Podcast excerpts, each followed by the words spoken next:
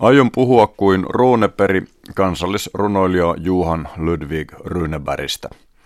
Koska hänen nimensä on hänestä itsestään riippumattomista syistä tarttunut niin paljon vinoutuneiden tulkintojen kuonaa, unohduksen sieni rihmastoa ja aikakausien ruosteista patinaa, kutsun häntä jatkossa selkeyden ja uustulkinnan vuoksi Jussiksi. Jussi syntyi Ruotsin vallan aikaa 1804 Pietarsaareen. Isä oli Ruotsista tullut merikapteeni, äiti Pietarsaaren hurreja. Kun Venäjä turvasi länsirajansa ja nappasi Napoleonin sotien jälkipyörteessä heikentyneeltä Ruotsilta Suomen, Jussi poika oli vasta viisivuotias. Tätä suomalaisten kannalta rähjäistä, tappiollista ja surkeaa väkivaltaa tapahtumaa on totuttu historian tunneilla kutsumaan Suomen sodaksi. Pietarsaaresta kahdeksanvuotias luokan priimus passitettiin Ouluun kouluun, josta hän siirtyi Vaasaan lukioon. Jussi kirjoitti ylioppilaaksi 1822 ja alkoi opiskella latina ja kreikkaa maan ainoassa yliopistossa Turussa. Hän rahoitti opiskelunsa työskentelemällä pitkiä toveja kotiopettajana suurten metsien keskellä Saarijärvellä ja Ruovedellä. Jussi viihtyi näissä maisemissa hienosti, koska linnokas luontoihminen jolkutti vapaa-aikoinaan korvessa, ihasteli villejä näkymiä metsästi ja kalasti. Vuonna 1827 hän valmistui Turun Akatemiasta. Heti kohta sen perään Turku akatemioineen otti ja paloi. Yliopisto siirrettiin maan uuteen pääkaupunkiin Helsinkiin ja Jussi seurasi perässä. Hänestä tuli yliopiston tutkija ja luennoija.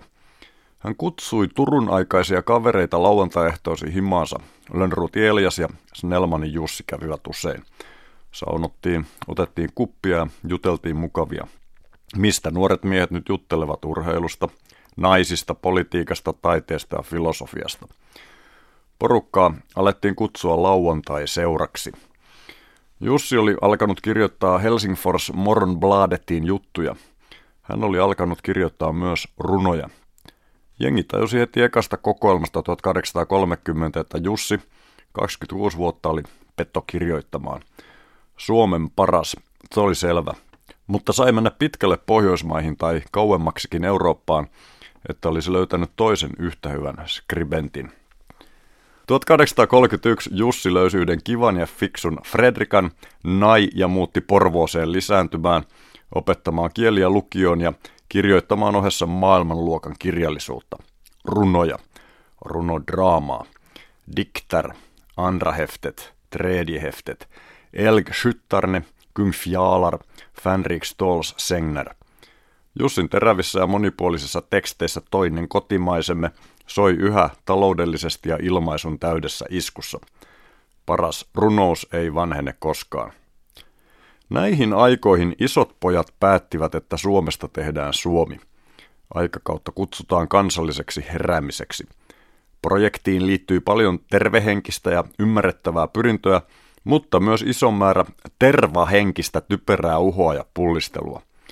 Lauantai-toveri Lönnruutin kokoilema ja runoilema Kalevala sekä Jussin tuotanto kytkettiin uuden Suomi-imagon vetureiksi.